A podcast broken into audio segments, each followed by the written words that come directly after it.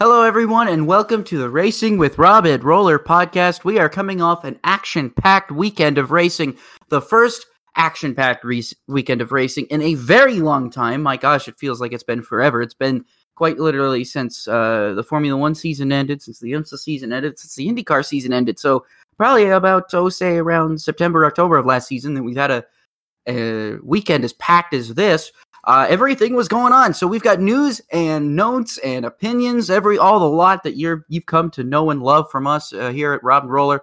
Uh, we've got uh, we've got it all to cover here in about an hour or so.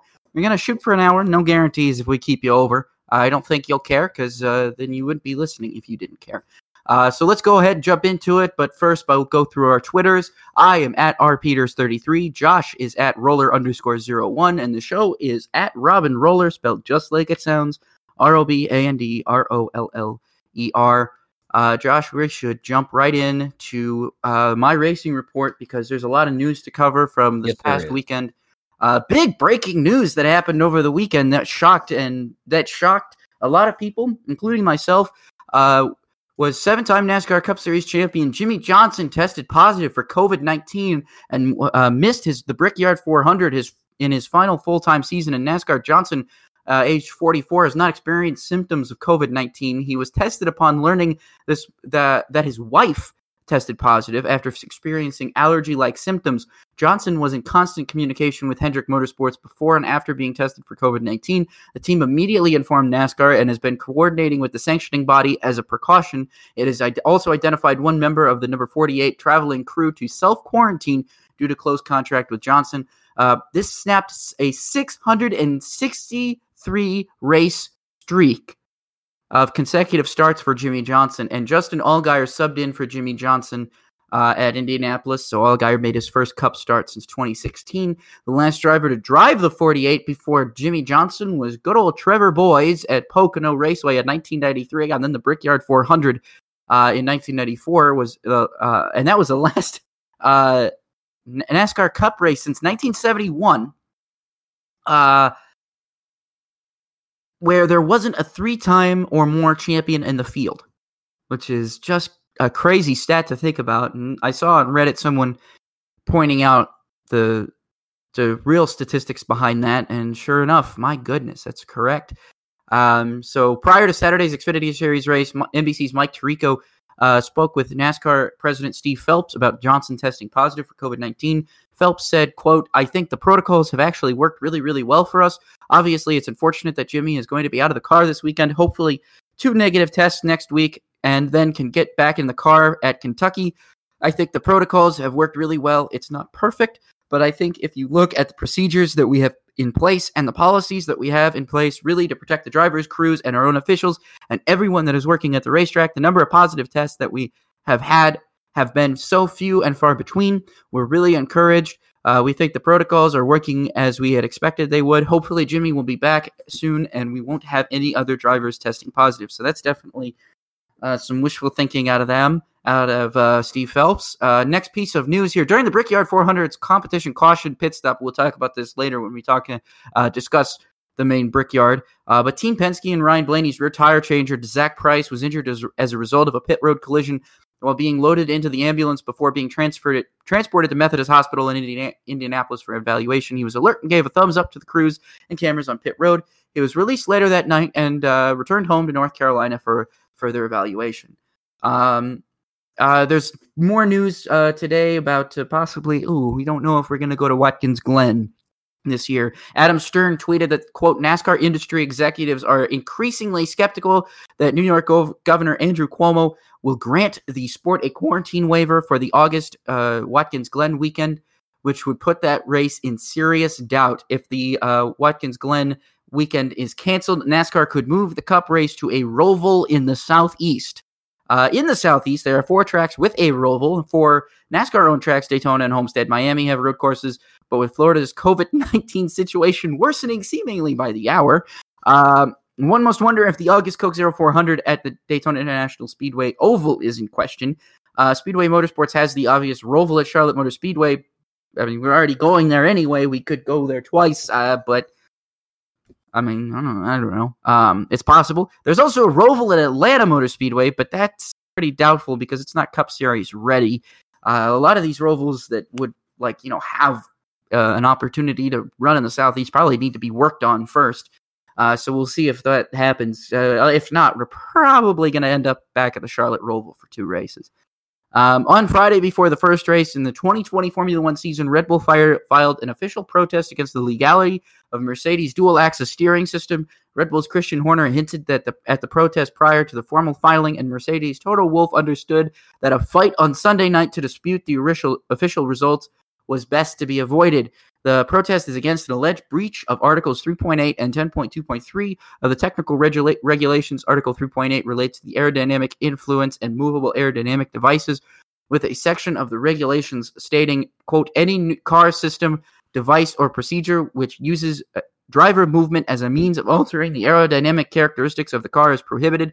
Article 10.2.3 addresses suspensions, suspension geometry, and says no adjustment may be made to any suspension system while the car is in motion. Soon after, stewards deemed the uh, dual axis steering legal system legal and dismissed Red Bull's protest. In the steward's conclusion, it read the DAS system is not part of the suspension, nor can it be considered to uh, illegitimately adjust the suspension. Therefore, the stewards consider DAS to be le- a legitimate part of the steering system and hence uh, to satisfy the relevant regulations regarding suspension or aerodynamic influence.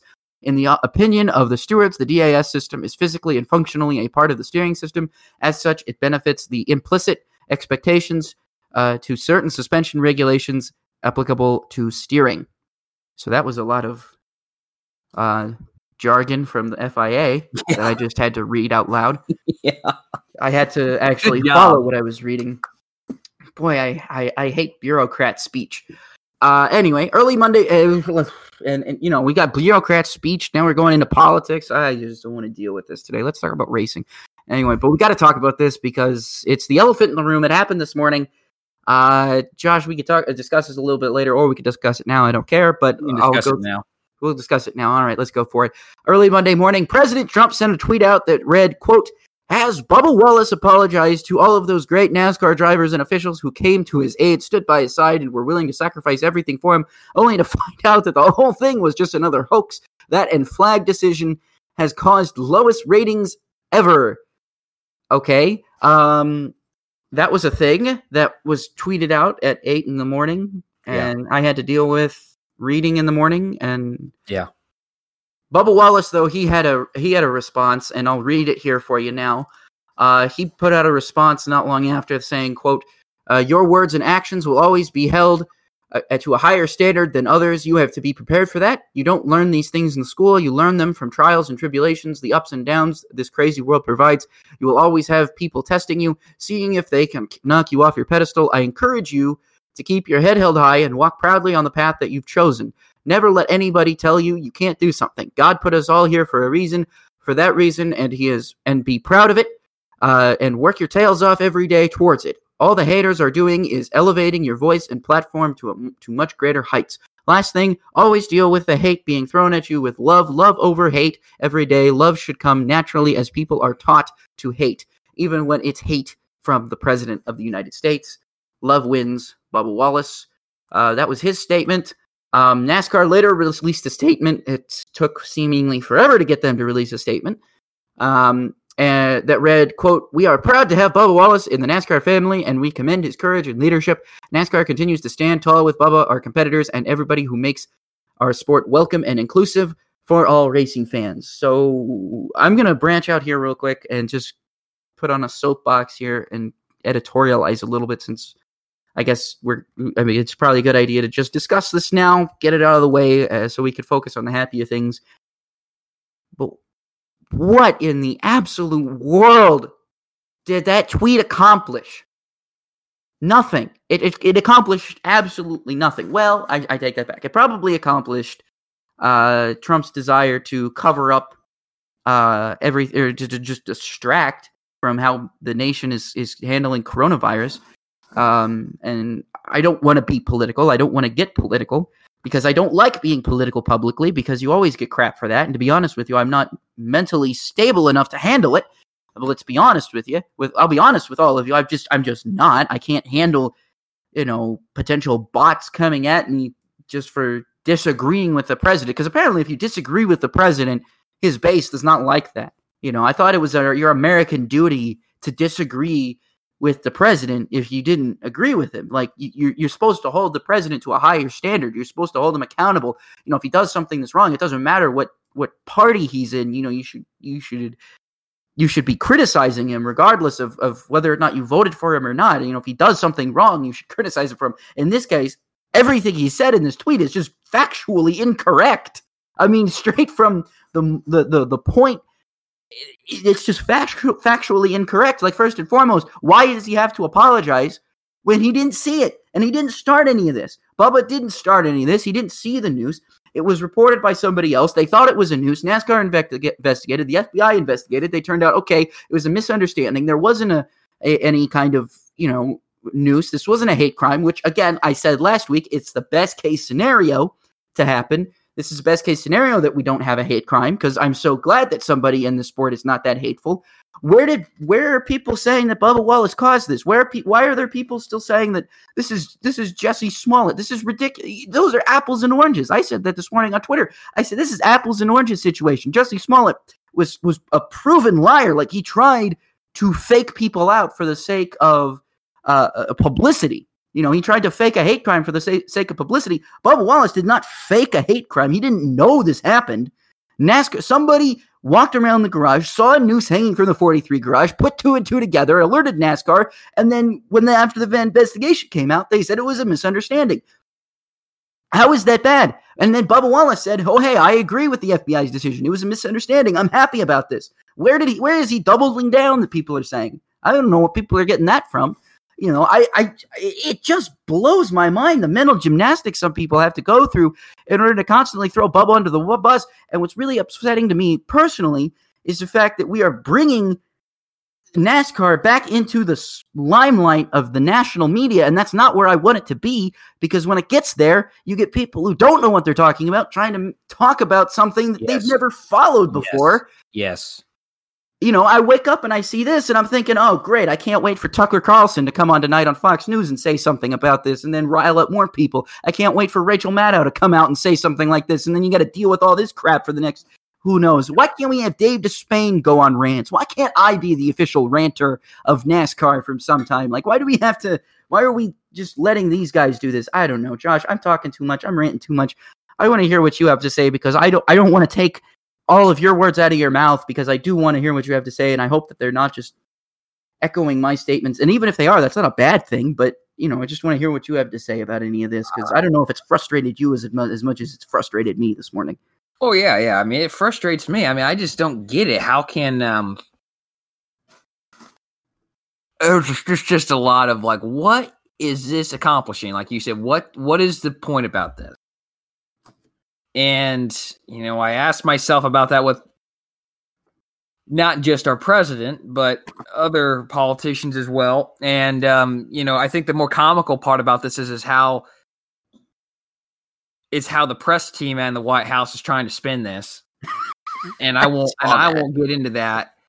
I mean, anyone who's got to do any of that press relations job for President Trump is is make is making their their money. I mean, I know they, people they criticize penny that they. I get. know they criticize the press corps, uh, or the press corps criticizes the press secretary all the time. Yeah. A lot of it is is is justified, but think about the job that that entails. I mean, you oh, have yeah. to stand oh, up yeah. there and justify everything that this president is doing to the press.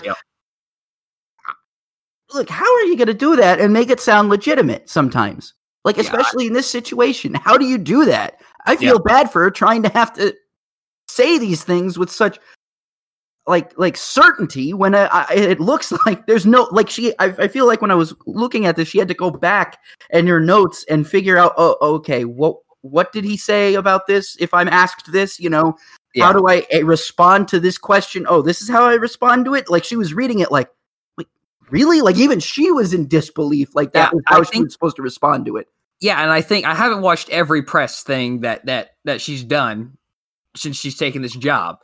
But I think today was like the first time like I'm like I don't think I'm buying what she's trying to sell. I mean that that's just that's what the situation was. And Jen Jenna Fryer pointed out he literally picked the worst Monday to choose that ratings were lower, which which Rob will end with in a in a moment.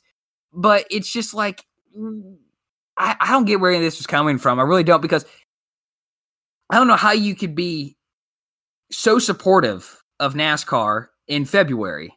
Come out there, do a flyover, do your thing. I mean, it's no secret that more than likely you line up 10 people who are NASCAR fans, they're going to be leaning the conservative side. All right.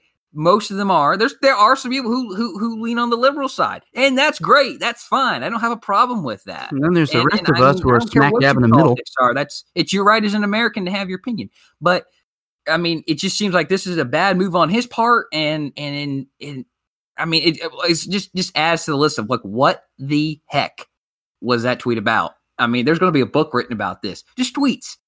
I mean, we've already said that in the past, but there's going to be a book written about this, and that's all I got to say about about that because it was just frustrating to me that there could be that big of a dis. I, mean, call it a disconnect, but just misinformed tweet is crazy.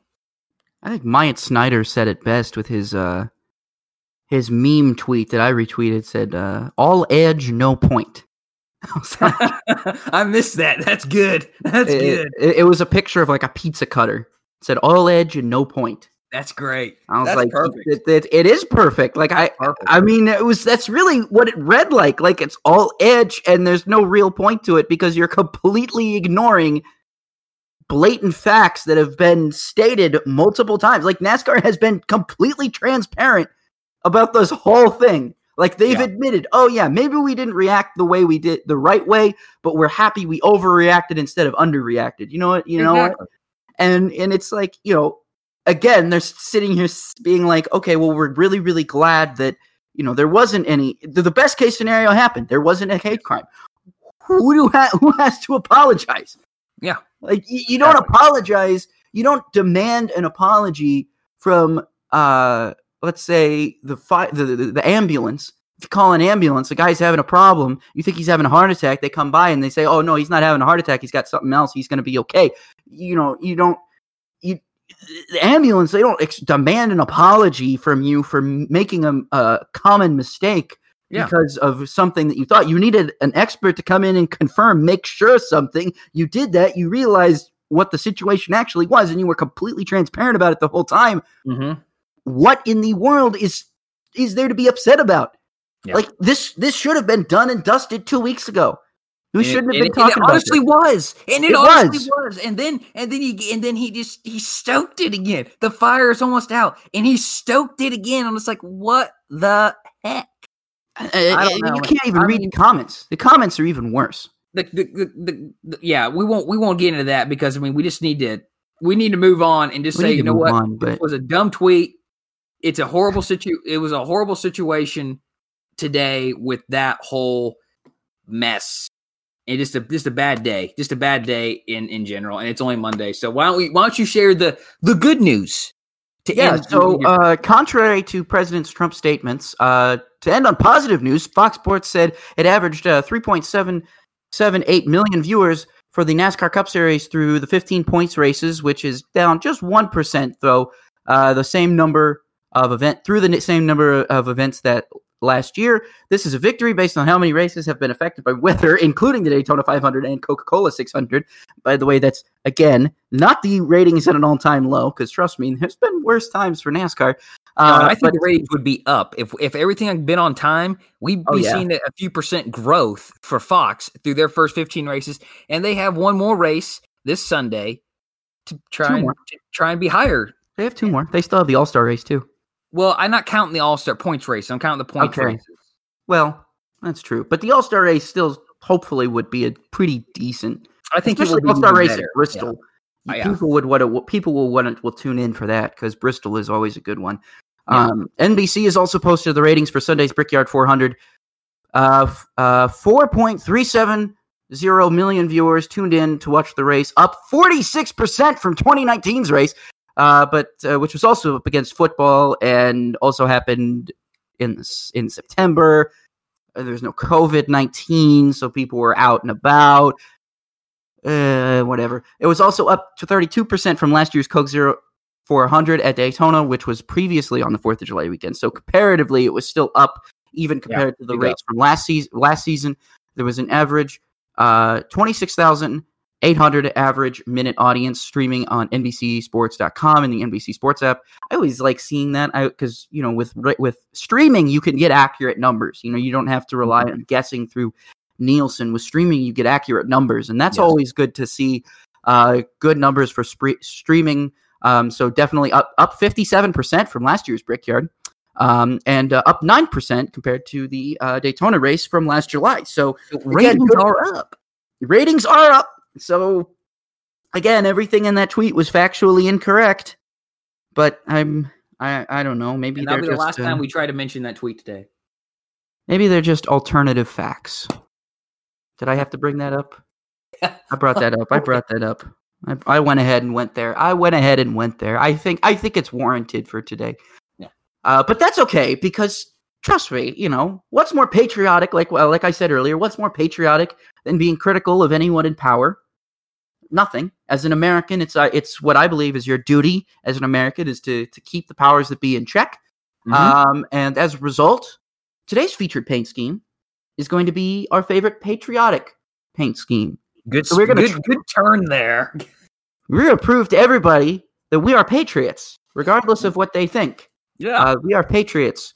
Um, so, Josh, why don't you tell us all about your uh, featured paint scheme of the week, your featured patriotic paint scheme of the week?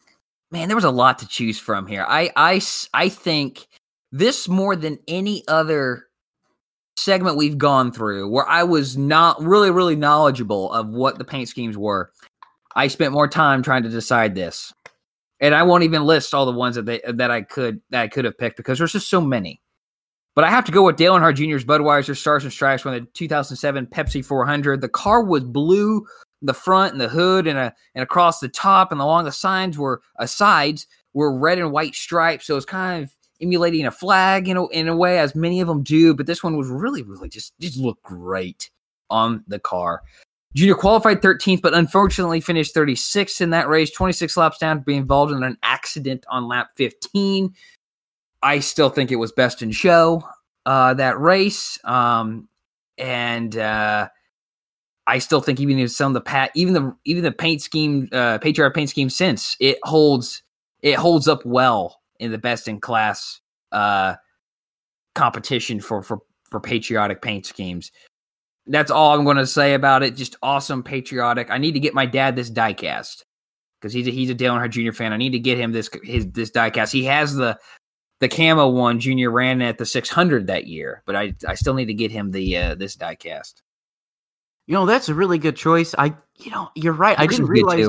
I really, I didn't realize he crashed on that, but I still very vividly remember that paint scheme for some reason. So, um, yeah, very good, good choice there, Josh Junior. Junior, I think Junior's always had some really good ones. DEI Oh had really good patriotic paint schemes back in the day. Uh, but I think, in my opinion, this is my opinion. You know, you're free to disagree with me all you want on this, but uh, I, think agree with you. This is a good one. This is a great one. was Ken Schrader's 9/11 memorial scheme from the 2001 uh, fall race at Dover. Um, it's about as basic as you can get, but I think in this situation, basic is good. Yes. You know, you you know, it, it's it was one thing, especially if you think about the time period that this paint scheme happened. Um, this this is a very important and, and culturally relevant paint scheme, I think, because it was just it was just the the the American flag. You know, the whole car. It's like they just draped an American flag over the car, almost, uh, or draped an American flag wrap over the car. They had to put thirty six number thirty sixes on it, but it, it- other than that, it to my knowledge, I don't think it and it, it maybe had one or two contingencies on it. Um, but that was about it. Uh, it was plain. It was basic. It didn't even have Pontiac lettering on it. Like it didn't even have any brand recognition on it at all. Um, and it was just a, a perfect tribute paint scheme uh, during a time where I think we all needed to be united as Mhm. Americans. Uh, and it, and I think very fondly of it because it's it's such a, a- an impactful paint scheme. Um, you know, you don't think of something that ran one race uh, it, at one time it, it, at Dover of all places as being very impactful. But I think for this one, uh, I remember it very vividly, very fondly, and I find it to be very impactful still to this day. Yeah. Um, Kyle Busch ran a little bit of an updated one version in 2012. I almost picked that, but I like the Pony. I like Pontiacs more. You guys know that. Um, was, you could almost have done a co one though, because I think I mean it was obviously still M and M's. Right, M and M's was the sponsor for both. Uh, yeah, great, great paint scheme, and I agree. I mean, it, it showed. I hate to, I, I, didn't mean to interrupt, but it, it shows country over everything. Mm-hmm. In, in, that sense, to me, that's what it spells out. I don't know if that's that's what it means to you, but I mean, again, like it may have had Winston Cup and Union 76 stickers on it because it had to. Yeah, that's what I said. But, I think it had like one or two contingencies. Yeah. So other than that, in the numbers, it was just straight American flag. Great paint scheme. Absolutely. You remember that one in Dale Jr.'s uh, mm-hmm. Budweiser car with the American flag on the front more than anything from that race. For real. I mean, really, it, it was the perfect way to go about that. Yeah. You know, it was very like, we're not going to commercialize this. We're just going to go out there and we're going to run a paint scheme that that shows unity that you can, you know, especially at that time, you can't bring us down. You can't stop us. You know, yeah. you can't scare us. We're not going to let terrorists win. That was the whole, uh, essentially the, the whole point of that paint scheme. Uh, Ken Schrader did finish 18th in that race, in that paint scheme. So top 20 finish out of it was, uh, pretty good for him. Um, so moving on to this week's winners, we're going to recap some of uh, the race, the drivers that won uh, all of the races. I'm going to talk about some of the, you know, my F1 feeder series, which we're back this weekend, and I'm so excited. A loaded this week's winner segment. I love it. I know, I know. So let's start with uh, the first race that happened this weekend. I was so close to going to this until I found out Johnson tested positive for COVID, and then I just said, nope. I noped right out of it. I said, I am not going to a race and be packed in like sardines potentially. And I can wear my mask all I want, but that's the last thing I want. But uh, the ARCA Menard Series at Lucas Oil Raceway, uh, Chandler Smith won his ninth career ARCA Menards victory in 23 starts. Uh, the ARCA Menard Series West was out at Irwindale Speedway. Jesse Love won that one. Uh, the GMR Grand Prix at uh, the Indianapolis Motor Speedway Road Course was won by Scott Dixon. Uh, his only second win at Indianapolis. He becomes only the sec- third driver to win the GMR Grand Prix and uh, Chip Ganassi becomes only the uh, third team to win the GMR Grand Prix. So this yep. the race up until this point had been dominated by Will Power and uh, Simon Pagenaud. It had only been won by Schmidt Peterson the first time with Simon Pagenaud, and then Penske from then on. So uh, essentially, Scott Dixon walked right in and broke a whole ton of records.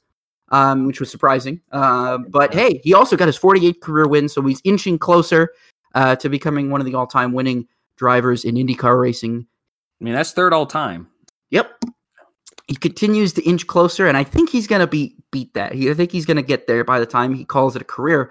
I do. Uh, and speaking of calling it a career, it felt very strange to not have Tony Kanaan in an IndyCar race this weekend. It was the first time Tony Kanaan had not been in an IndyCar race uh, since I believe 1998.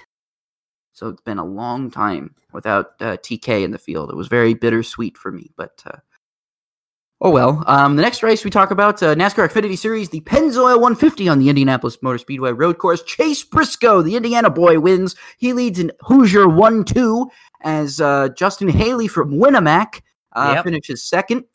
Uh, so big day for Hoosiers there. Big day for Hoosiers. Yes. Um, in that race. Uh, IMSA's WeatherTech 240 at Daytona International Speedway. Uh, we'll go through the class victories uh, in DPI Mazda won with Jonathan Bomarito and Harry Tincknell. Uh, in GTLM Corvette Racing, won with Jordan Taylor and Antonio Garcia. In GT Daytona, and Vasser Sullivan, won with Jack Hawksworth and Aaron Telitz. Uh, interesting to note that uh, that uh, Townsend Bell made the trip from Indianapolis yeah. to Daytona in one day to call the IndyCar race and then fly all the way down to uh, compete in this race. So uh, busy, busy Saturday there for uh, Townsend Bell. Uh, the Formula One Austrian Grand Prix was won by Valtteri Bottas, an interesting Formula One Grand Prix. I can't wait to talk about this. Uh, Formula Two, let's get into my woohoo, my uh, feature, uh, my uh, Formula feeder series. Uh, in Formula Two, the feature race was won by Callum Ilott, uh, and and uh, then the sprint race on Sunday was surprisingly won by Felipe Drugovich, who won wire, who uh, started from reverse grid pole and led wire to wire. This that was Felipe's first win in Formula Two, uh, and considering how poor MP Motorsports had been all last, all last season, compared how Drugovich just looked to be off the pace most of last season, this was a very surprising win for the Brazilian that I did not expect, but it is very welcome to see.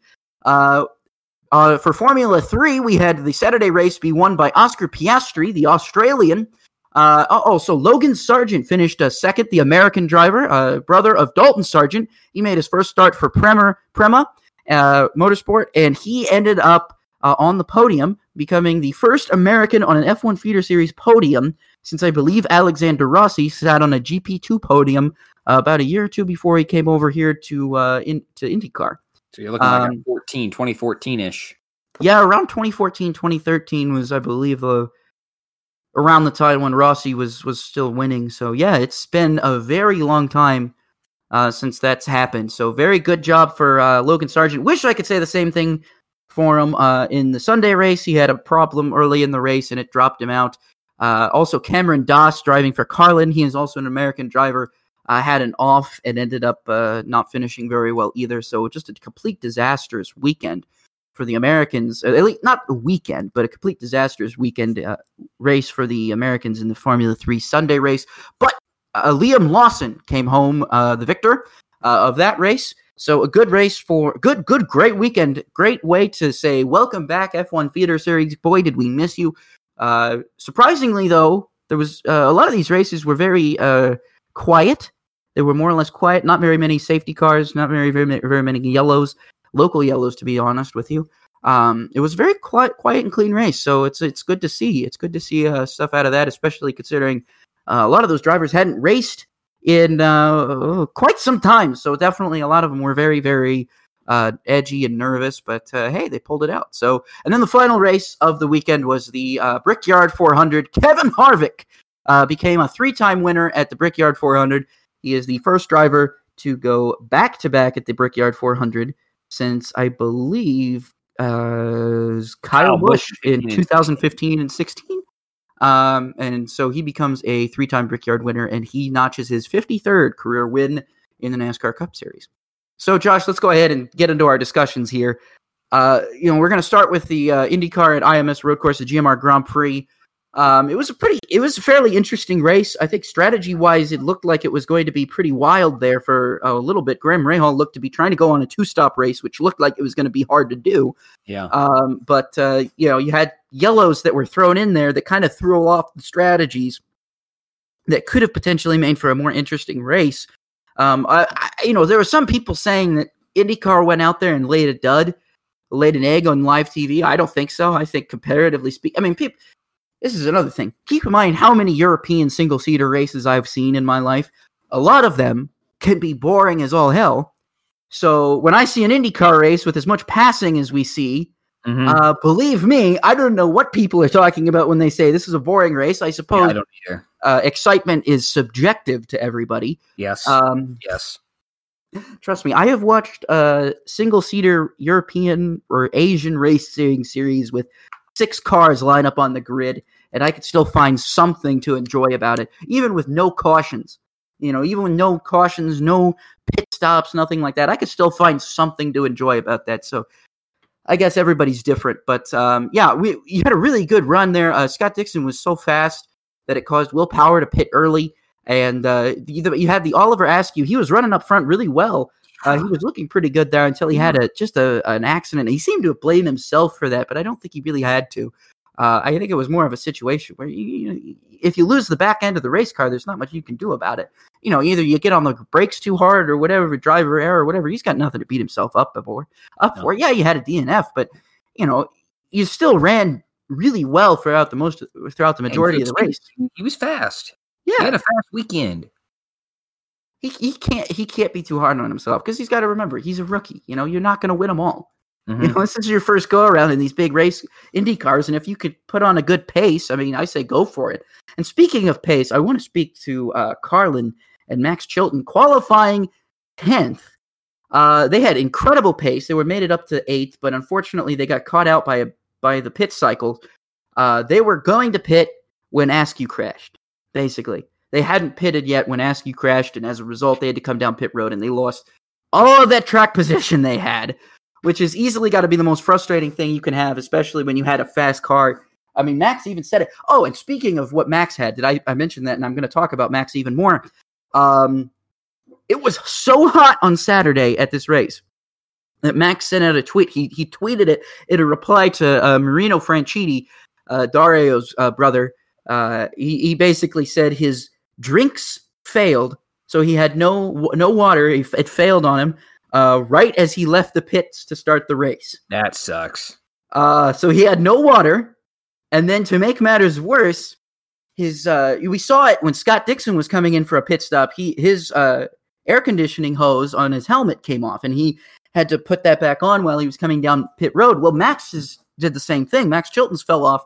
Uh, the only problem was his air vent ended up getting blocked. So when he went to go plug it back in, there was no cool air coming in there.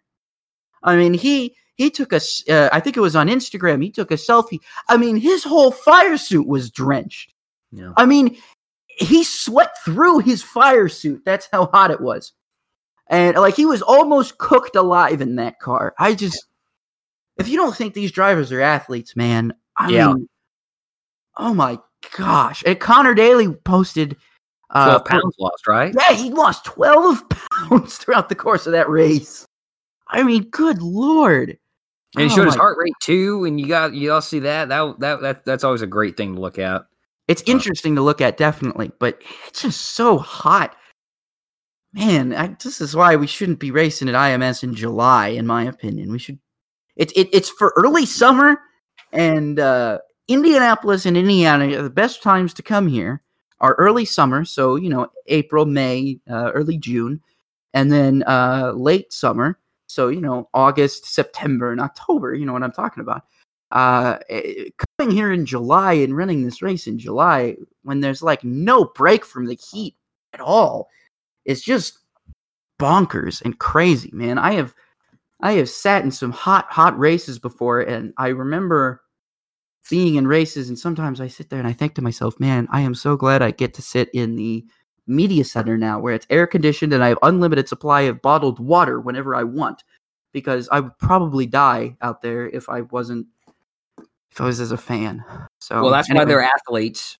They're they're physically trained to handle this. They they have the mental dexterity. It's easy to sit in the stands and go down, grab a bottle of water or a Powerade or or I guess do they have Gatorade now? That's a Pepsi track. Um I think it's Powerade still. It's still Powerade, so let's look at that. Okay. Well, anyways, uh, you, you know, I, I enjoyed the race. Again, like you said, I don't think it was a dud. That's the thing I love about open wheel racing. It's it's more strategy, and if mm-hmm. you can't appreciate that, I don't know what to tell you. I don't. I, I literally don't because Will Power and Jack Harvey had great cars. They yep. had great cars, but that Askew caution screwed them over and there's nothing they could do about it. They're now they're stuck back in traffic. Not not enough people had pitted where they're like, okay, we come in now. We're going to restart fifth. No, he restarted twelfth. Power did, mm-hmm. or, or, somewhere back there in the in the low teens, and he couldn't get back up to the front. Then he has a la- later issue just to pour salt on the wound. Um, but I enjoyed the race. I thought it was good. He had passing again.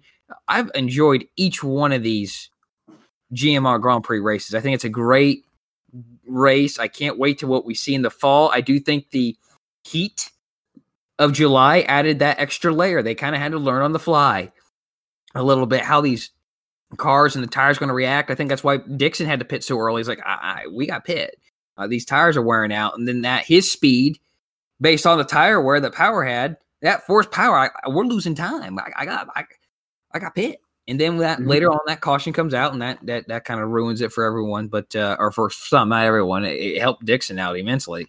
Uh, but I wanted to point out too, you know, the top five, five different teams. So you had Chip Ganassi racing with Dixon, and then uh, uh, Rahal uh, was was was second, and then he had Penske in third with Pagenaud, and Andretti, uh, Harding Steinbrenner with Herta in fourth. Good run for Herta finally at Indianapolis. Mm-hmm. And then uh, Ed Carpenter Racing with Rinus VeeKay. Uh, good rebound for him, by the way, from the incident at Texas, which he he made he made the mistake and in, in, in, the crash, and, and Alex Palou was was an innocent bystander in that. But good rebound for him. Good run for good run for Ed Carpenter Racing too on that one. But so I enjoyed the race. Um, why don't we move on to the second road course race of the day there? Yes, the second doubleheader, the NASCAR doubleheader that the NASCAR portion of the uh, doubleheader that came in.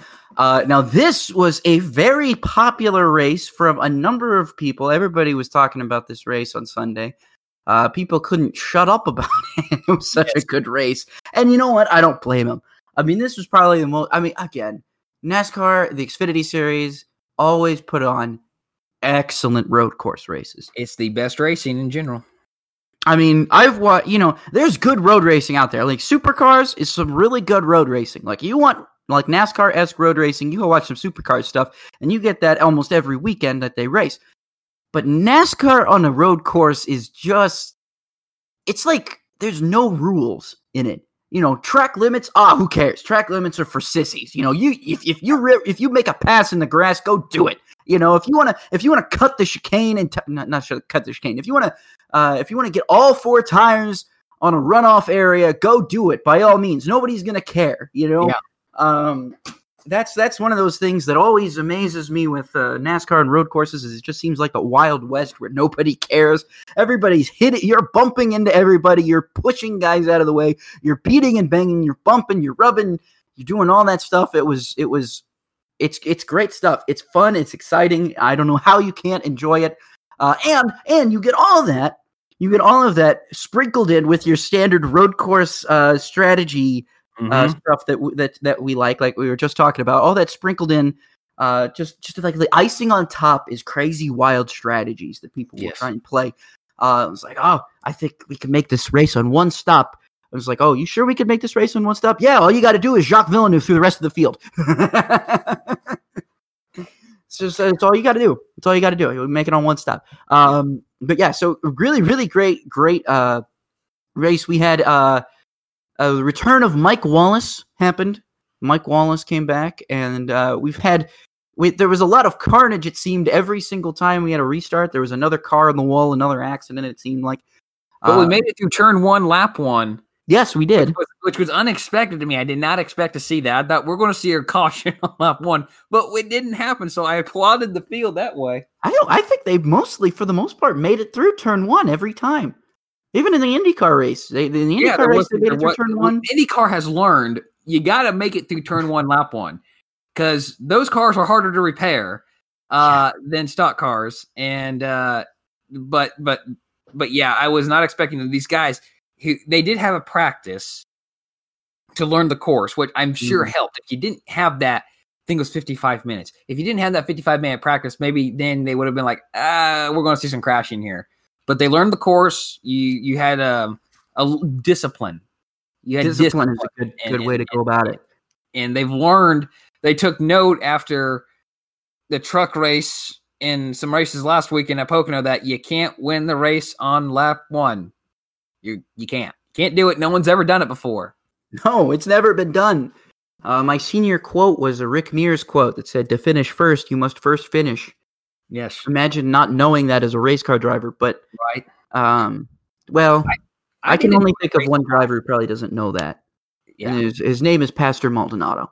oh, well, I enjoyed the race. I mean, I uh, I I thought it. I mean, first off, this might be a little controversial, but I thought for the first fifty-seven laps of the race were was this like this is a good road course race. But I think mm-hmm. where everyone got like, this is amazing was that finish, was the mm-hmm. fight that they had, that AJ had with with Chase Briscoe, which by the way, AJ cut him slack about yeah, three or four times. AJ could have easily moved Chase Briscoe out of the way a few times because he got through turns one through seven really well. And then Briscoe got him better in turns eight through 14. But uh, yeah, he cut him some slack, but I think AJ realized, hey, I'm trophy hunting. He's points racing. He's going for a championship. I don't want to, even though he's locked in, I don't mm-hmm. want to take those extra five playoff points away from him needlessly. Right. Um, which then caused Cindric to close up. Well, now they're all three fighting. That that closes Noah Gragson up. Then Justin Haley gets into the action. And um, you know, that that was a great battle. I think that's what won over a lot of people was that finish. the racing, the first 57 laps, like this is a good race, good move. Roger Penske, NASCAR, and the Xfinity Series and the Indianapolis Motor Speedway to to move the Xfinity to the to the road course. Um, I thought it was a good race. Let's go back, but the finish is what really got people because it was really exciting. And I mean, I was on edge the entire time. I don't think I could have been on my on my chair less because I was just wanting to inch closer to the television. Uh, so I again that that was amazing to me. And then Indiana boy, I don't. It was nice to see because I'm like, hey, this kind of reminds me of something that happened in 1994, folks. Mhm. Uh, the inaugural again, NASCAR race on the oval was won by an Indiana boy transplant from California. But anyways, nonetheless, he's Indi- he's in Indiana boy when he comes to Indianapolis. I no, I I'm 100 percent with you. I was uh, I was surprised. Uh, you know, you mentioned there were points times there where Allmendinger could have turned Briscoe, and I was sitting there. I was like, earlier in the race, there were po- moments where I thought Cindric was going to give the bumper to Briscoe multiple times. I mean, he would be right there on his bumper. And I was like, man, he's either going to tandem him down the front stretch and try and Mhm. make a move into turn one, or he's just going to be there and just scare the crap out of him until he makes a mistake. Now, two years ago, Cindric would have turned him and wrecked himself in the process, but that's Probably. on on Cindric too. Yeah, no, I mean, Cindric had to race. Cindric had to race a clean race, and I think he did that for the most part up until about the last lap when he tried to he door slammed AJ there. Uh, That's just boiling frustration. He was so frustrated from that penalty, which, by Oh, the way, know. while borderline, was the right call. I I don't know if it was the right call. Still, I'm not necessarily. I'm not one to be like uh in Austin Cindric's court all the time, but I really think Herbst was pushing him more. Like he was, he was waiting and waiting, and then he was getting ready to go. And when he went, he Herbst went before he did, and he slammed him so hard that it gave him more momentum than he wanted to have. He can't back off on the uh, of the car when you you're, you know you're trying to start. He couldn't back off at that point, otherwise he's going to lose way more spots than he would. He had to take the spot, and I understand. Okay, I understand why they made the call. Yeah. Like, don't get me wrong. I understand why they made the call. I think you're right in that if you think that it, you made the right, they made the right call, then they did. But I just think they should have given it a little bit more thought and probably got given them a little bit more leeway because I think they they were a little bit. I just I just I feel like Herbst was pushing him more than he expected, and I do agree with nothing that. he could I- do. I do agree with that, but I think the 22 jumped first, backed off, and then the 18 pushing. But by that Mhm. point, he'd already jumped. But I did appreciate it. NBC made it sound like NASCAR was reviewing their review. They Mhm. took the, what the 22 said, like, hey, we were getting pushed. All right, we'll review our review and make sure we look at more than just your car. But they also, I mean, we talked about the, the SMT data last uh, last week, and I'm not sure how much they have that for in detail for the Xfinity series, but they can tell who jumps.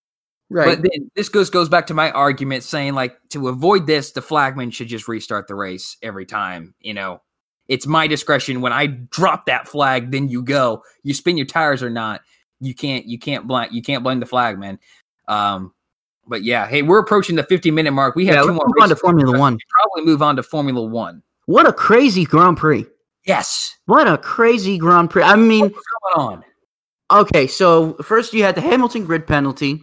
Uh, you had uh, Ferrari had like no pace whatsoever. Sebastian Vettel did not make it out of Q2, which blew everybody's mind. Charles Leclerc just barely made it into Q3.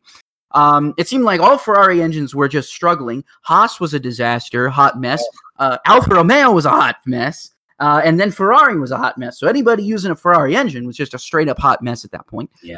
Um, and uh, y- y- then you have uh, the start of the race, and Verstappen basically the car the car goes into anti-stall. Like he's got a problem with the car, so Verstappen's out of the race. So now you're Yeah. like, okay, basically the one guy that could have probably challenged Valtteri Bottas the whole time and Hamilton uh, is now out of the race. Um, and it just seemed like you just like attrition was the name of the game. I loved mean, it. Oh, it was perfect. It's what makes Formula One fun is when you're when teams. The thing about Formula One is when teams are pushing the issue in the name of speed. That's Mhm. what I want to see. If the car fails, the car fails. Just make sure this thing like I was telling you before the show how much Motorsport Manager I've been playing. You know, in some cases, you know, you want you you want that performance over that reliability, and in some cases, you want that reliability over that performance, and you have to sacrifice the two in order to get one. You have to sacrifice one in order to get the other. Do you want more reliability? Then you're going to sacrifice performance. If you want more performance, you're going to sacrifice reliability. I think almost everybody out there was going straight in for performance. Most Mhm. most of the teams out there were going straight for performance, and it cost them. It And cost them track is not very forgiving. No, it's not. It's not. And we got to go back there again this weekend Yeah. uh, to do it again, which is going to be crazy. Uh, and so then, so so so now you had Verstappen had a failure. Uh, Lance Stroll had an engine problem, which is awful too because I don't. You know, people are always saying like uh, Racing Point is a peak, pink Mercedes.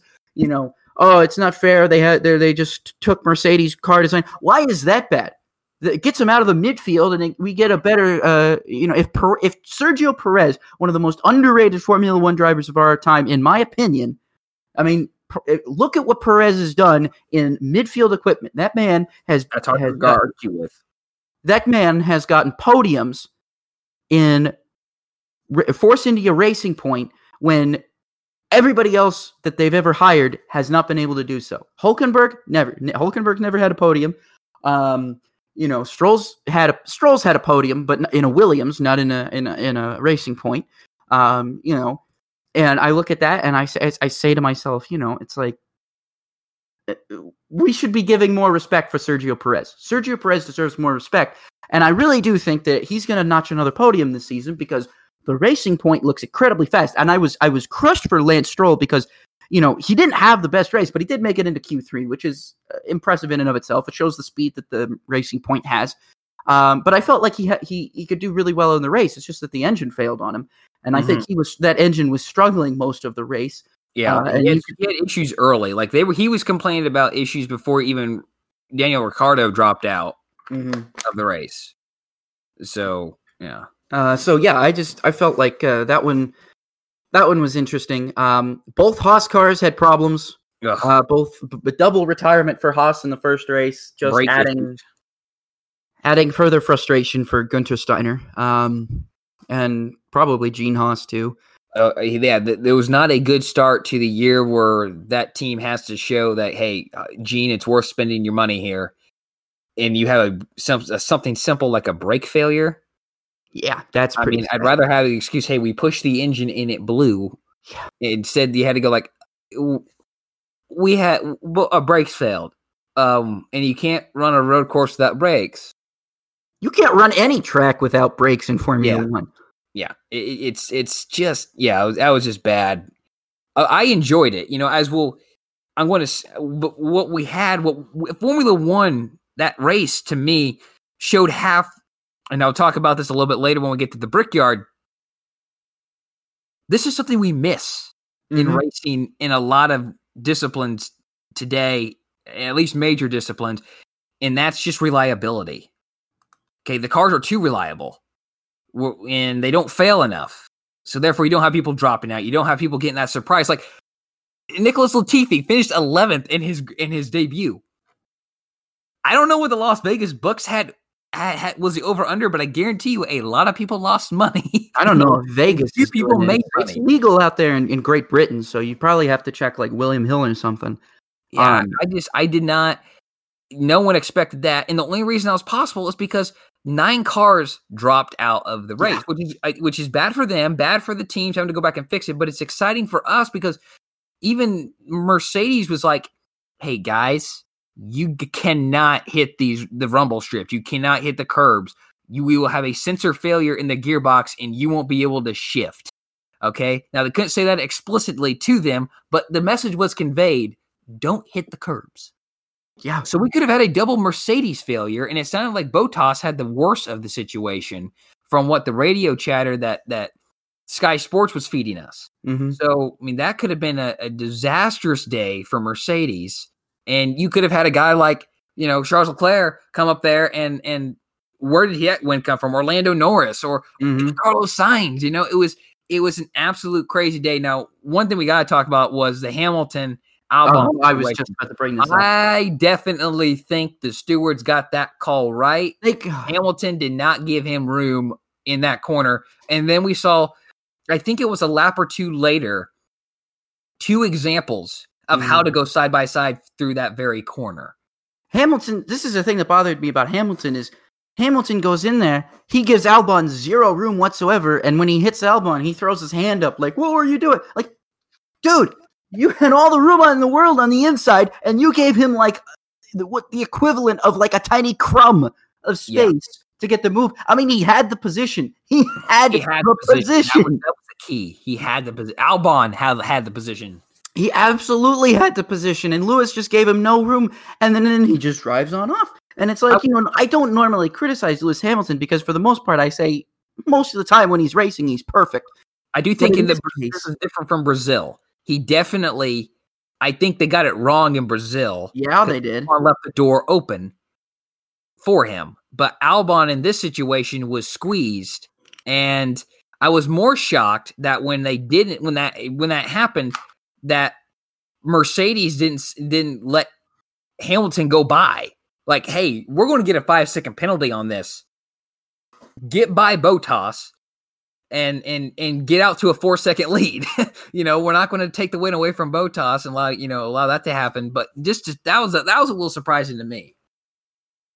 I, uh, you know what? I'm just happy with the way the podium ended up. Ended It up. is. It was a fun fo- fun podium. Lando Norris gets that first podium, and you you that was very you. I just love hearing him get excited on the radio, man. He's- Lando is easily the best thing to happen to Formula One, oh, probably oh, since Verstappen.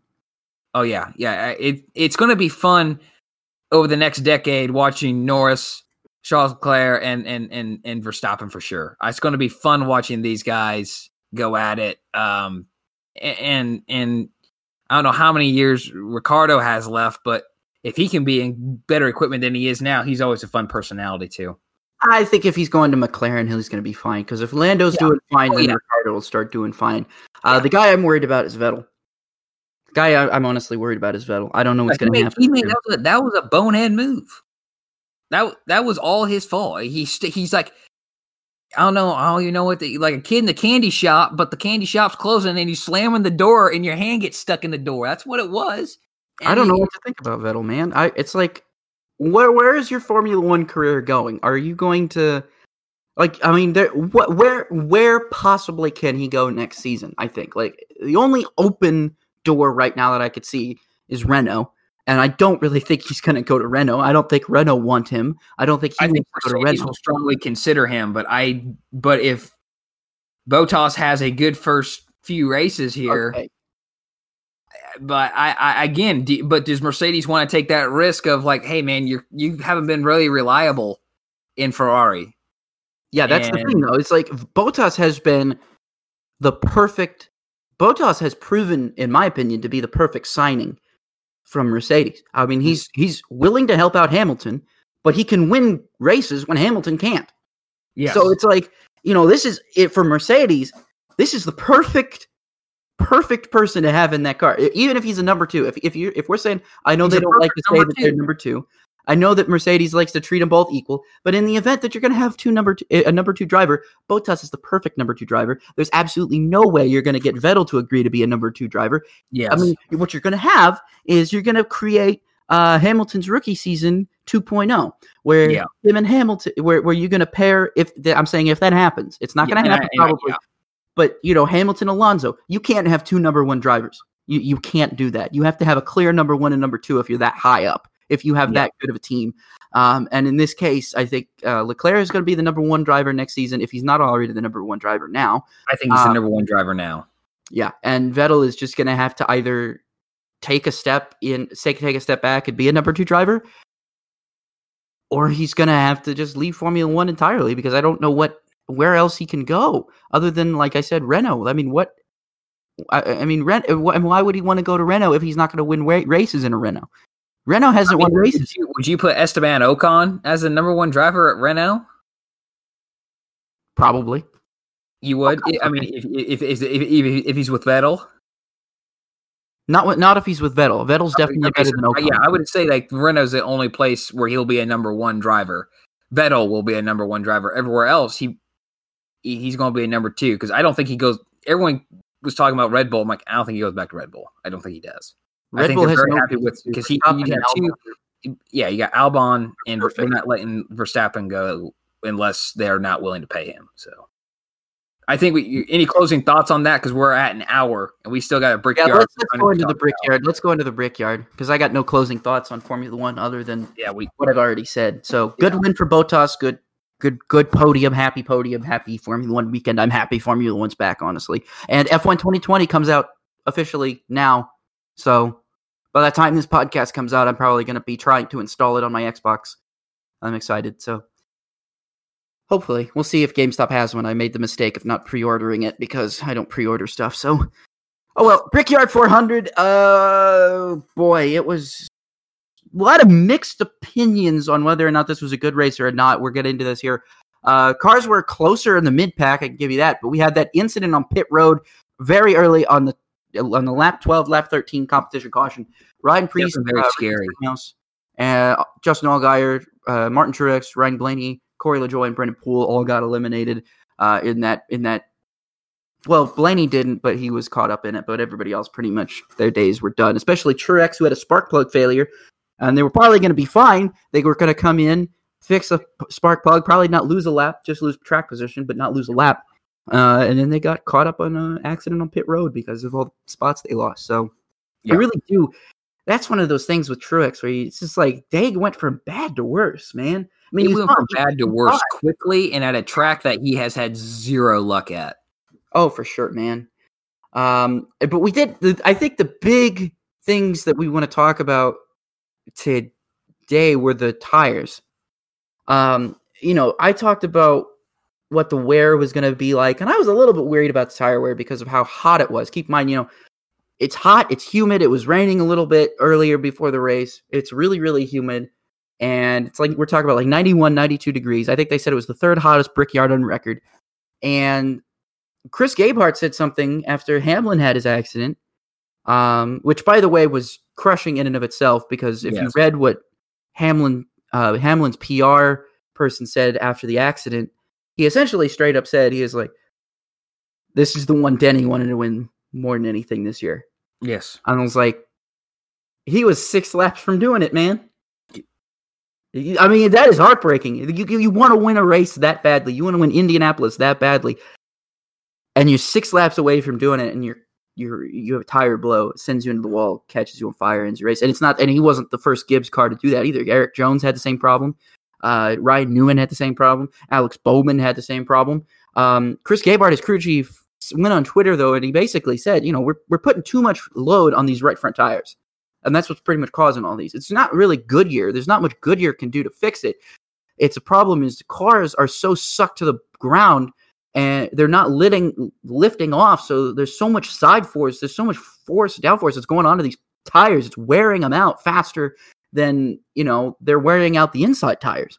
And when you have that, you know you're not going to feel all you're not going to feel feel three tires going bad if only one tire is going bad you know, and if one, and you're not going to feel that until it goes. And yeah. I think that's the problem because it's a load issue. It's not like a wear where it's like, okay, you can feel it wearing by how much it slides in the corner into a load issue where the tire just reaches a point where it can't take that much, you know, that that many G's anymore, and then it just explodes in a catastrophic way. And that's why they're exploding in the center of the corner and not like right before they get into the turn. That was the thing that was so, especially with Bowman's and Hamlin's accidents, was that the, the tires exploded in the center of the corner and not like right when they were about to arc it in and like break.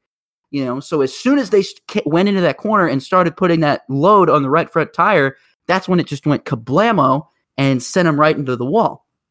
I think Erik Jones was the same way and Ryan Newman as well. So you had four instances of that essentially, maybe one more if I'm in, remembering incorrectly. William Byron's was more was not that. Um, it was different than that. But, you know, those were the things that I think really surprised me the most was because I didn't feel like it was a Goodyear tire issue. I maybe felt like that at the beginning because was, I saw those tire failures happening, you know, around the end of around towards the end of the cycle of pit stops. But when Bowman, or yeah, when I think it was uh, Bowman when he had his accident, it was like he'd already pitted. You know, I think at that point, or he was about to pit, you know, and it was it's it's a situation where it's like that is a bit concerning to me to see the the tires fail that quickly. Um, but yeah, so stage one winner was William Byron, and then he didn't even finish the race. Stage two winner was Kevin Harvick. Hamlin almost won the race and then didn't. Went into overtime, and it was Kevin Harvick who ended up uh, taking the victory uh, at the end. So, you know, I think a lot of people are, are questioning whether or not it was a good brickyard. Uh, did not see very many passes for the lead on track. Um, hardly any, if that. I think like maybe three max, maybe even less. Outside of Reese, yeah. Um, it, it I think from a statistic point, it didn't look like a very good race, but I think I, think it was passable. I think it was pretty good. Of course, my expectations are always lower than they should be for any other race, but I was entertained. The cautions definitely added some spice to it. Didn't really give us the strategy like I thought we were going to have um, at the beginning of the race, but you know, for the most part, I think it, it was a pretty okay race. Uh, but Josh, I, I, I think there's something that you want to add about the Brickyard before we put uh put the pin on this and move on. Um, uh, and I I just want you know to hear you say it because I echo your views on it. But you know, there's something that needs to be said about continuing to run the Brickyard on the oval because there's going to be a lot of talk, uh, probably throughout the next year, uh, and and further about fans will want to move the Brickyard to the road course. But I think what Chase Briscoe said over the weekend, and you echoed that, is very true. Aric Almirola said something similar to it as well. And I think, you know, you and I are very against the grain on this. A lot of people really don't like the Brickyard. I don't know why people are so negative. I mean, the race is not that bad. And I mean, it's at Indianapolis. Uh, it's a prestigious race, good or bad. Monaco is a bad race.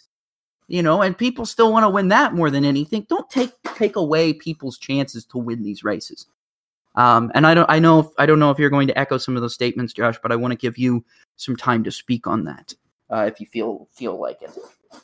Well, um, let me just kind of give my thoughts about the race, and then I'll get into that. Uh, spoiler alert: we're we're definitely going to go a little over time here, but you know, I thought the race, you know, given the the current package, the way that the package that was presented, I thought it was a good race. Okay, could it be better? Yes, I'll dive into that in a moment. The tire situation uh, all the Toyotas had an issue. The um, the 19 didn't race enough for us to, to know if he was going to have an issue, but the 18 complained about a tire vibration. The 95 complained about a tire by vibration. So I think it was a lot of setup issue. The the but I do agree with the load. You know, you're definitely putting that load on there. That can contribute to it. And your setup, if it's too bad, can contribute to that. You know, and again, there's things you might notice in practice. Um, the cautions definitely spice it up, but cautions spice up any race. Okay, let's let's not forget about that. Um, for for people wanting to complain about this particular event. Um, and uh, you know the tires. You know, uh, I hinted it earlier. What we saw on Sunday was what we're missing a lot with racing today. We're so technological and these cars are so dialed in. We don't see enough attrition and we don't see enough failures. And seeing nine cars drop out of Formula One, seeing the the, the tires fail for one reason or another at Indy, that's in a way a good thing. You know, I'm glad, thank God for safer barriers. We had three wrecks that tested that technology, and it's good to see all three of the drivers get out of the car, climb out, um, and and walk out. You know, walk to the ambulance. That's awesome. Indy home with a safer barrier. You know, we, we got test today, which is which is good. Um, to see them get out, I should say, not the test, but the, the tire failures. It's it's good to see in a way. We don't want to see such violent, but um, I'd rather see them fail going down the backstretch and able to break like Byron was able to. Um, so what I was going to say was Chase Briscoe in his in his interview on the front stretch says it's not as prestigious to win on the uh, as compared on to win on the oval, and that's it right there. And Kevin Harvick said, "What I've wanted, what I wanted to grow up and do is win at the Brickyard." He's not talking about the road course because when he was a kid, the road course didn't exist. The, this is the road course 20th birthday this year. All right, it was built for the 2000 U.S. Grand Prix. So it's only 20 years old. No one cares. At the Brickyard, when you think of Indianapolis Motor Speedway, you don't think of the dirt track. You don't think of the road course. You think about the oval. Okay. Um, it's a little disheartening to me. I've listened to a few podcasts, uh, other podcasts, and I've listened and read tweets.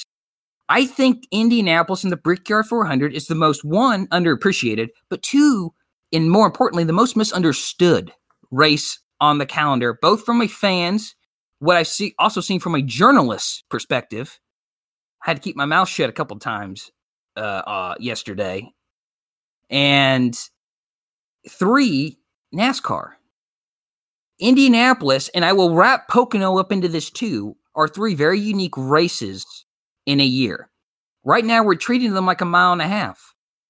And I got news for you. If you haven't figured it out yet, Indianapolis isn't Charlotte, it isn't Kansas, and it isn't Homestead. It's not. So we can't be treating them like that. Indianapolis is a one groove racetrack where you want to have your car trimmed out, go as fast as you can, so you can carry as much speed into the corner without losing grip to make it into the through the short chute into the the next turn so you can get a better run down the next long straight. I didn't see enough off throttle time in turns 1 and 3 on Sunday that I like to see and I blame that on the parachute on the back of the car. As a course of a run goes, you need to be uh, letting off throttle more and maybe even using your brake a little bit because your tires don't have grip. All right. So you, I think we had the right tire, maybe, but we didn't have the right package this week. And we've seen the past few weeks where we've had the wrong tire and the wrong and the wrong package. We've had the wrong package at, at big tracks all year long. All right, excluding Daytona and Talladega. Okay, but at the mile and a half, been the wrong package. Pocono and Indianapolis are not mile and a half tracks. We are we are cheating the track, we are cheating the television product, and we are cheating the fans who are buying tickets there. Indianapolis is not meant to be a, a track where you're going to have 30 cars within 10 seconds of each other. It's not. It's about pure speed and how be, how, how much talent you have behind the wheel, how much faith you have in your crew who set up that car. It's not a multi-groove racetrack. It is maybe on a restart and with fresh tires you're going, you're not going as fast into turn one and through turn two and even turn three. But after that, it's not a multi-groove racetrack. It's about getting going up to you. What was the problem yesterday was you had to have a superior car, which Hamlin did have, and Harvick had, to pass a car. Chase Elliott, how many he he caught Hamlin easily, but he couldn't pass him. The rules were reversed. Hamlin could have passed Chase. All right, beginning of part of that year, we had a par- parachute. You didn't have any air. Air hit you. It was a disadvantage on the uh, restart to be on the front row if you, as the leader, weren't able to clear the second place car on the exit to turn one. Which, hey, it's it creates an exciting restart, but it's not what it's designed to be. It's not what the track is supposed to be. Okay. Folks who are listening to this and you don't like the Brickyard, it's a different type of race. It is a race just purely on speed and in car handling, not about multi groove. Multi groove races are fun to watch, but I appreciate the technicality that Indianapolis is supposed to be, but really isn't at the moment. NBC, I mean, they couldn't, they didn't really have a choice. If they were going to do the comparison, they had to lie. All right. But they had the audacity to do the comparison where cars go 200. Didn't see a car hit 200 miles an hour at Indy yesterday. All right. They, I think I saw 193 once or twice and that was with the draft. Okay. Uh, what we're missing at the moment, if we want to keep 550 horsepower, I don't have a problem with 550 horsepower engines if it leads to more OEMs and it's cheaper costs. But you can't have a parachute on the back of the car. Mm-mm. That big giant ass spoiler, as Dale Jr. has coined, cannot be on the car. I want to see Indianapolis run with the with the spoiler that we have run at Bristol, Martinsville, and Phoenix this year. We might hit 200 miles an hour. We're going to be carrying more speed in the in turns one in three, and it's all about grip at that point. You can keep the car on the white line. Harvick and, and Hamlin were doing a great job at that at different points of the race. Some had, each one had an advantage or the other. But it's misunderstood what Indianapolis and the Brickyard 400 are supposed to be. We talk about the. I, am ranting really long on here. But we talk about the novelty of this of this race um, because it's so historic. Sure, it was a novelty to go to Chicagoland in Kansas because it was a new track. Those first one or two, maybe even three years, but the novelty lasted at Indianapolis for over a decade because it's Indianapolis. because the greatest race car drivers who have raced there, or, or, the, or the greatest, excuse me, the greatest race car drivers in history have raced at Indianapolis. That's what I'm trying to say. So that's why Penske is the smartest man in motorsports right now because he figured out in 2011 when the Xfinity Series and the Truck Series left Lucas Oil Raceway. In the Xfinity Series went to the oval, the big oval. It devalued what it meant to win the Brickyard 400. And therefore, there's always kind of been a, now an additional comparison with the packages. The switch to the road course this year added value, what it meant to be in the 400 and race on the oval, the same oval that AJ Foyt has won four times at, the same oval that Jeff Gordon has won five times at. Okay. Chase Briscoe knows that. He's like, it, it's awesome to win at Indy, is what he's saying, but it means more to win on the oval. And the Xfinity guys, I don't have a problem with them getting that taste. They get it, the winner gets to taste that bricks, but it will taste sweeter when Chase Briscoe is in the Cup Series and he wins the 400 on the oval. The 400, if it gets moved to the Roval, or excuse me, the road course, it's devalued more than what it is when the Xfinity Series was racing on the oval. I'd rather see NASCAR completely leave Indianapolis than the Cup Series go race on the road course. And I don't think they will. I don't think Penske will allow it. I don't think NASCAR wants to admit defeat. It's just they some people got to wake up and say the package is wrong. We got to treat Indianapolis and Pocono differently than we do the rest of the, the, the big tracks. We have a very diverse schedule. I'm just about done here. We have a very diverse schedule. All right. We have th- currently three road courses. We have a Roval and two permanent road courses. Where next year we're probably going to have a street course and another permanent road course. Very diverse there.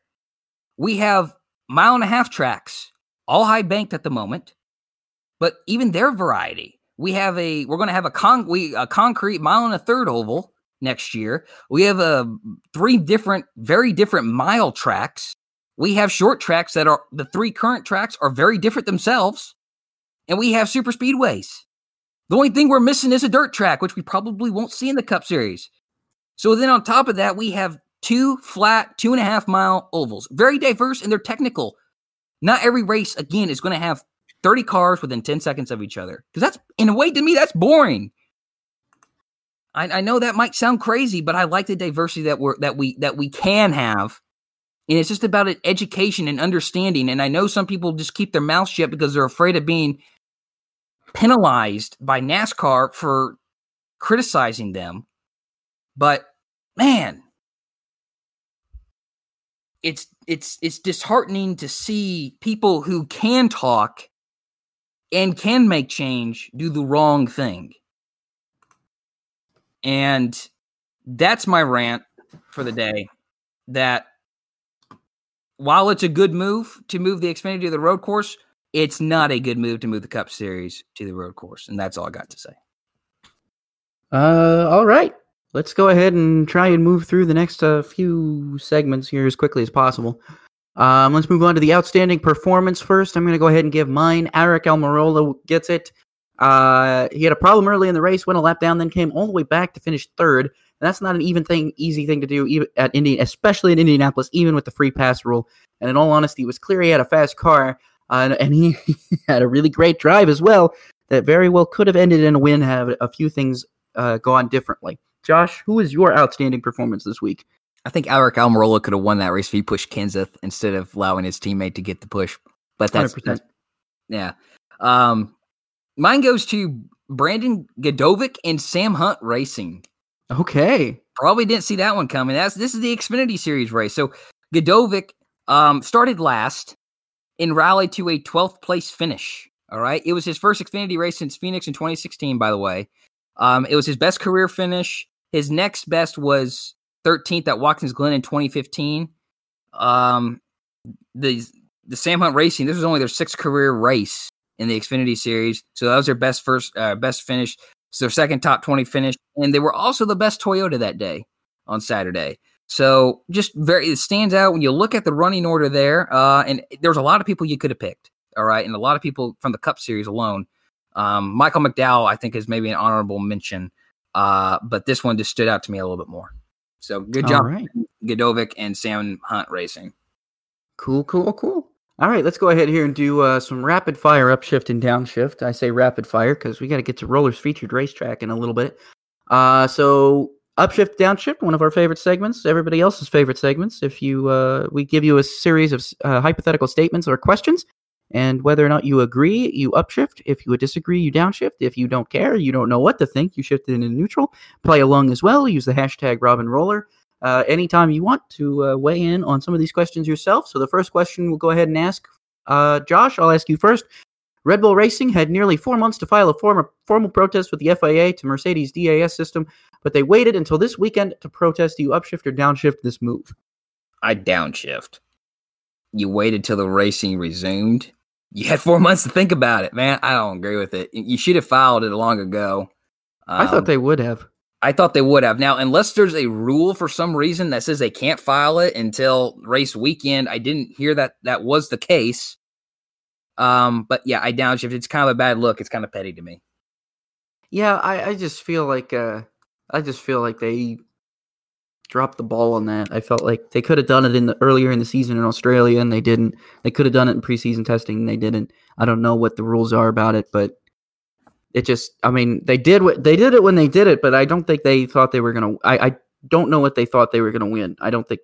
Yeah, I didn't think they were gonna win. It was pretty much already. So I'm downshifting as well. All right. So, despite it being hard to judge given the current world conditions, moving to the moving the Brickyard 400 and support races to the Fourth of July weekend holds strong potential. Do you upshift or downshift on this? I upshift. I liked it. Um, I know you don't like the heat and running races in Indy in July, but I think it makes the racing more exciting. Hot Slick Racetrack is awesome. Um, and I again I enjoyed it. I think it's better for the for the Brickyard to be on a date in Indianapolis to be on a date where it, it it's not just another weekend. And I think that's one reason that makes the Indy 500 so great. Um, even though it is, you know, 100 over 100 runnings, but um, you know, well, they had the Brickyard on Labor Day weekend.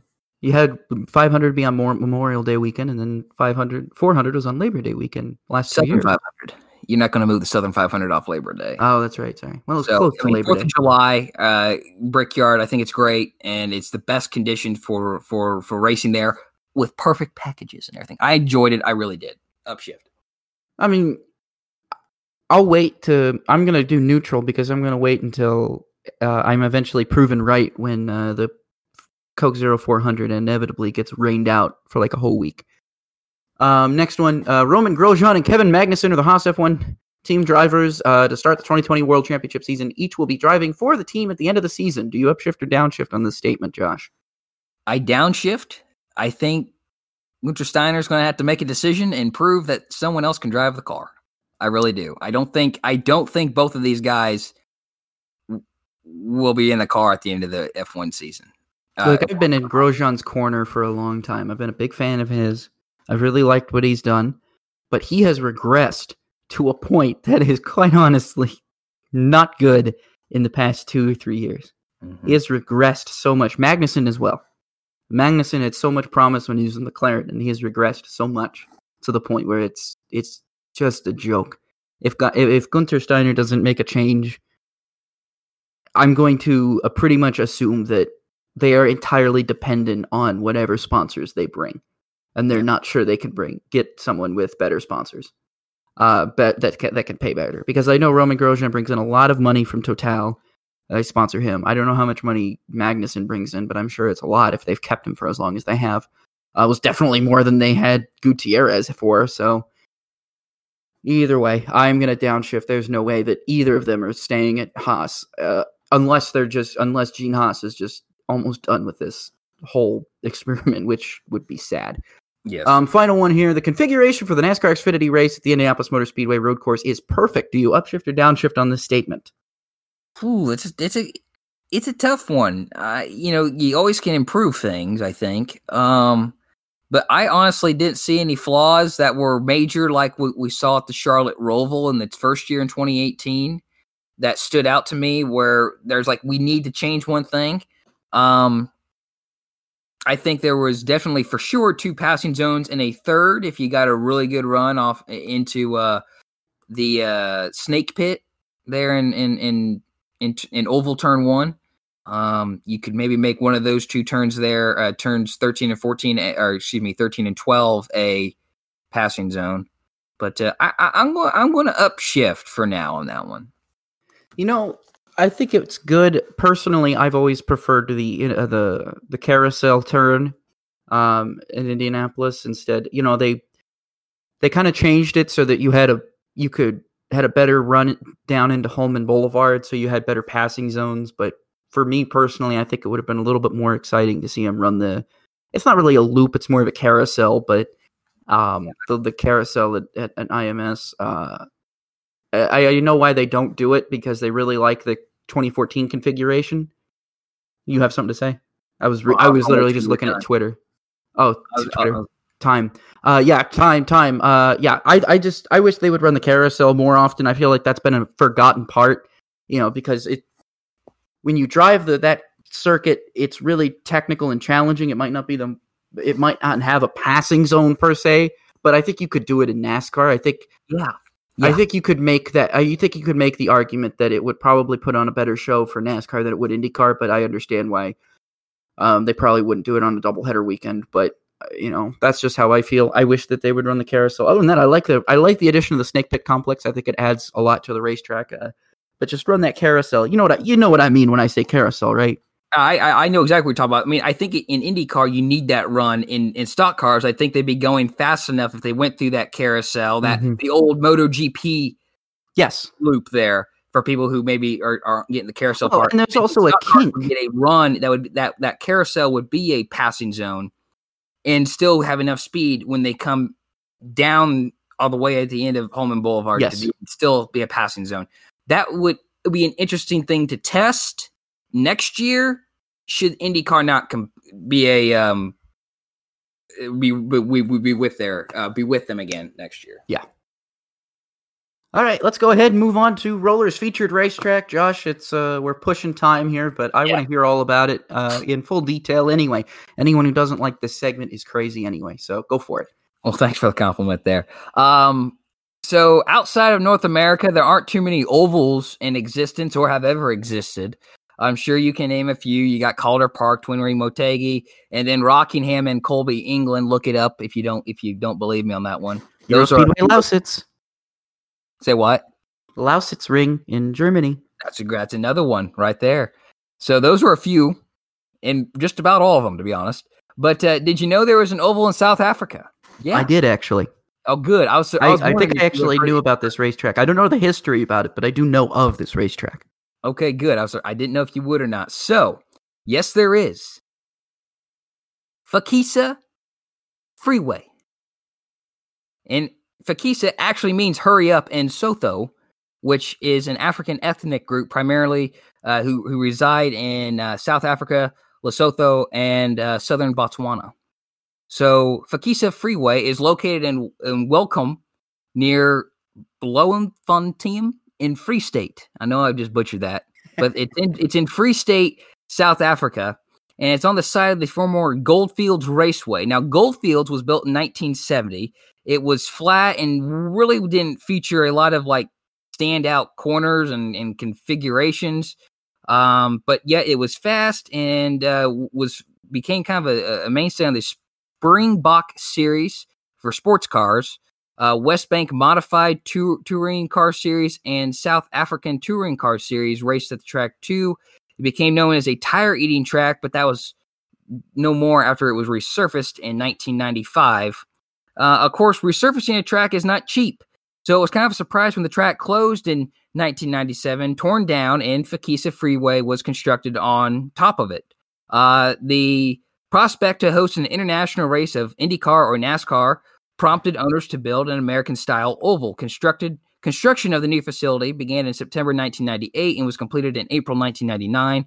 The oval is shaped like Michigan, uh, but is 1.5 miles in length and had 12 degrees of banking, similar to Las Vegas at the time. Remember, Las Vegas used to be flat, uh, not like it's high banked now. Um, there is also an infield slash exterior road course at 2.6 uh, three six miles in length that hosted the South African Motorcycle Grand Prix from 1999 to 2004. Uh, it was the first time MotoGP raced in South Africa since 1992 and only the fifth time overall in 1999. Uh, Valentino Rossi was the only driver to win, or rider, I should say, able to win twice there, claiming victory in 2001 and 2004. Uh, Phakisa has has a habit of getting a bit dusty, which you know leads to slippery and intense racing, as it, as it was known for there. But since MotoGP's departure, Phakisa has struggled to attract international attention, uh, mostly holding national and, and local events uh, on the road course. As for the oval, though, it hasn't ha- hosted that much. IndyCar and NASCAR never arrived. It wasn't until the American Speed Associ- uh, Association, yes, that ASA, imported 25 stock cars to South Africa and organized the Free State 500, consisting of American, European, and local South African drivers. It was a 207 lap event that started just after 1 p.m. local time, 7 a.m. on the East Coast here in the States, in 80 degree heat, and the race was even broadcast on Sirius XM radio. With three laps to go, Jeff Bodine, yes, that Jeff Bodine, was leading when he ran out of fuel after reading, leading a race high 86 laps. Tony McRae uh, was handed the lead, but she would be passed on the final lap by John Michael. McRae finished second, followed by Mark Davis, the very Mark Davis who made 10 Xfinity Series starts between 20, uh, 2008 and 2011. Jeff Bodine finished ninth, one lap down. Rick McRae, Tony's father, finished fourth, and Johan Spies was the best local in fifth place. Now, Mark Davis, who was the only African American in the field, sadly lost his father uh, just days before they were to leave uh, for the race. His father, Harry, was an integral part of the race organization. Uh, A- ASA President Dennis Huth told Hot Rod magazine in 2010, quote, Harry was instrumental in getting this concept to a reality. We wanted to do something for him and are dedicating the race uh, to his memory unquote there. Every car in the field also had a decal honoring Harry Davis. Uh, so, what else did the driver say about the race itself? Uh, Mark Davis said, quote, the track got faster and faster today, all weekend long for that matter. When we started the race, it was really just a one groove racetrack, but at the end of the race, this place was amazing. We opened up to two and three wide racing in the end. I was trying I was trying to run the high side at the end, and it was working. The more laps they they run on this place, it place it will be great. I look forward to coming back. End quote. There. Uh, next quote here. The track was the track is great, really racy, with multiple grooves and lots of room," said Arizona's Mark Schaefer. Uh, we we were able we were getting three wide all day long, especially towards the end of the race. End quote. There. Uh, some noted the bumps on the backstretch, most mo- notably the bump uh, which is mostly a result of turn th- uh, the turn uh, three tunnel. Uh, you know, if you cross the bump, it settles there. Uh, if you crossed it right, you're good. If you didn't, you're probably going towards the wall. The drivers said. Now there were hopes to have this race back in 2011, but it never came together. In fact, in over the 20 year history of Phakisa Fr- Freeway, it is the only race held on the oval. The only race. No doubt, costs related to travel have contributed to the lack of racing at the Oval. In addition, the lack of oval racing interest outside of North America and being the only oval in the continent of Africa have caused the lack of local growth. So, uh, Phakisa does remain open today, uh, but is the road course that receives the attention. Man, that is. I mean, I knew about the track, but now, as I uh, hearing you talk about it and then looking it up uh, myself here, I mean, I'm learning even more about it. I mean, this is this looks like it would be a perfect track to hold some kind of international event if NASCAR ever wanted to go international. I mean, this would like this would be perfect for them. I mean, to, to, to forget attempting to to fix Calder Park, forget trying to do. I mean, you can't do any other international oval uh, anymore. They've all pretty much shut down. Euro Speedway's shut down for ex- everything except DTM. Um, I know Rockingham in the UK is shut down. Yep, and it's uh, you know, and and of course Calder Park is the the oval at least is in ruins. Twin Ring Motegi's oval is unusable. Could could be repaired. That'd be that would be cool. Um, I think it'd be interesting. I don't know what the costs are for the Euro Whelen series, but it would be neat to see if they could get down to to to Phakisa one just one time just to try it out if it's logistically possible. And I know that's that's asking a lot given the current world conditions. Everyone's budget's being crunched, but um, yeah, that this would be a really cool place for an international race. I I, I think for I've sure. always I've always kind of wanted racing to go back to South Africa. I always felt like you know there's some really good circuits in South Africa that just don't ever get used. You know, Kyalami is one of them. You yeah. know, and then and then of course Fasika here. I mean, it's there's another new one in in uh in South Africa too. I can't remember the name of that that I think did um I think A1 Grand Prix ran a street race around Cape Town, which was really cool back in the day. Yeah.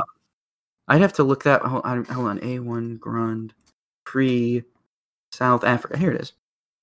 Yeah, there we go. Uh, A1 I'm almost surprised Formula E doesn't race in, in South Africa. Right? Why can't they go to Cape Town? That would be beautiful. Yeah, would, I mean, I, I do think Formula One will get to South Africa I, I think especially with the push to be more now international with Liberty Media um, and South, excuse me, the continent of Africa is the only continent with habitants that doesn't have a race in F1. So, you know, that's that's it something. In, okay, it wasn't in Cape Town. It was in Durban. Okay, that's where the that's where they they held the uh, A1 Grand Prix races from 05 to 08. Okay. So it was Durban, but it was so. where is Durban in relation to? I wonder, in relation to Cape Town. I don't know, but you know, it'll just be interesting. Um, oh, it's it's nowhere near it. Okay, that explains that. Okay. Well, oh well. Oh well. Uh, we're moving. We're gonna move on. We're gonna finish up the show. Uh, so what's in the windshield? Let's take a look at what we got coming up. There's still a lot more racing coming up. Oh boy. Um, on Sunday, July 12th, Formula One races races once more at the Red Bull Ring. Uh, this time it will be the inaugural Styrian Grand Prix. The NTT IndyCar Series is at Road America for a doubleheader this weekend. Race number one of the uh, Rev Group Grand Prix, presented by AMR doubleheader uh, at Road America is on Saturday, July.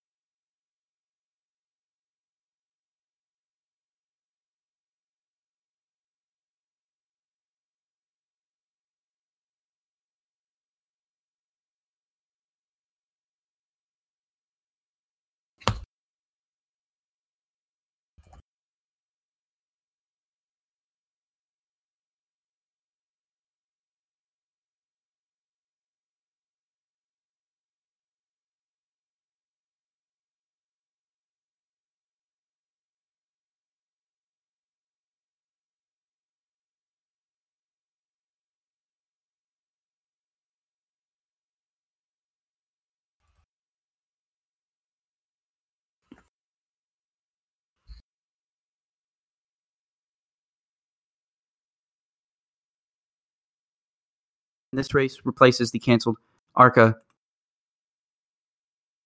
ARCA race uh, at Charlotte Motor Speedway. Then on Sunday, as Saturday as well, the NASCAR Gander Outdoors and Outdoors Truck Series races the Buckle Up in Your Truck 225. Then on Sunday, the NASCAR Cup Series races the 10th Quaker State 400. Um, so that being said, I think we have nailed it today. We've gone way too long, but we've nailed it. I apologize for the rant. Ah, it's okay. I don't think you have anything to worry about. Um, so that is everything for us. So thank you so much for listening. Uh, we really appreciate you. Remember to, to follow along and play along with us. Use the hashtag Rob and Roller uh, anytime you can. Uh, we I've actually seen people do that, so I'm really actually thankful for those of you who are uh, using the hashtag Rob and Roller. I love to hear your opinions on the upshift and downshift, your featured paint schemes, your outstanding performances, and weighing in on whatever we discussed so far. So thank you again, and uh, I think that is going to be all for us uh, this week. So thank you again for listening. And uh, for Josh Roller, my name is Rob Peters, and this has been the Racing with Rob and Roller podcast. Have a great weekend, everybody.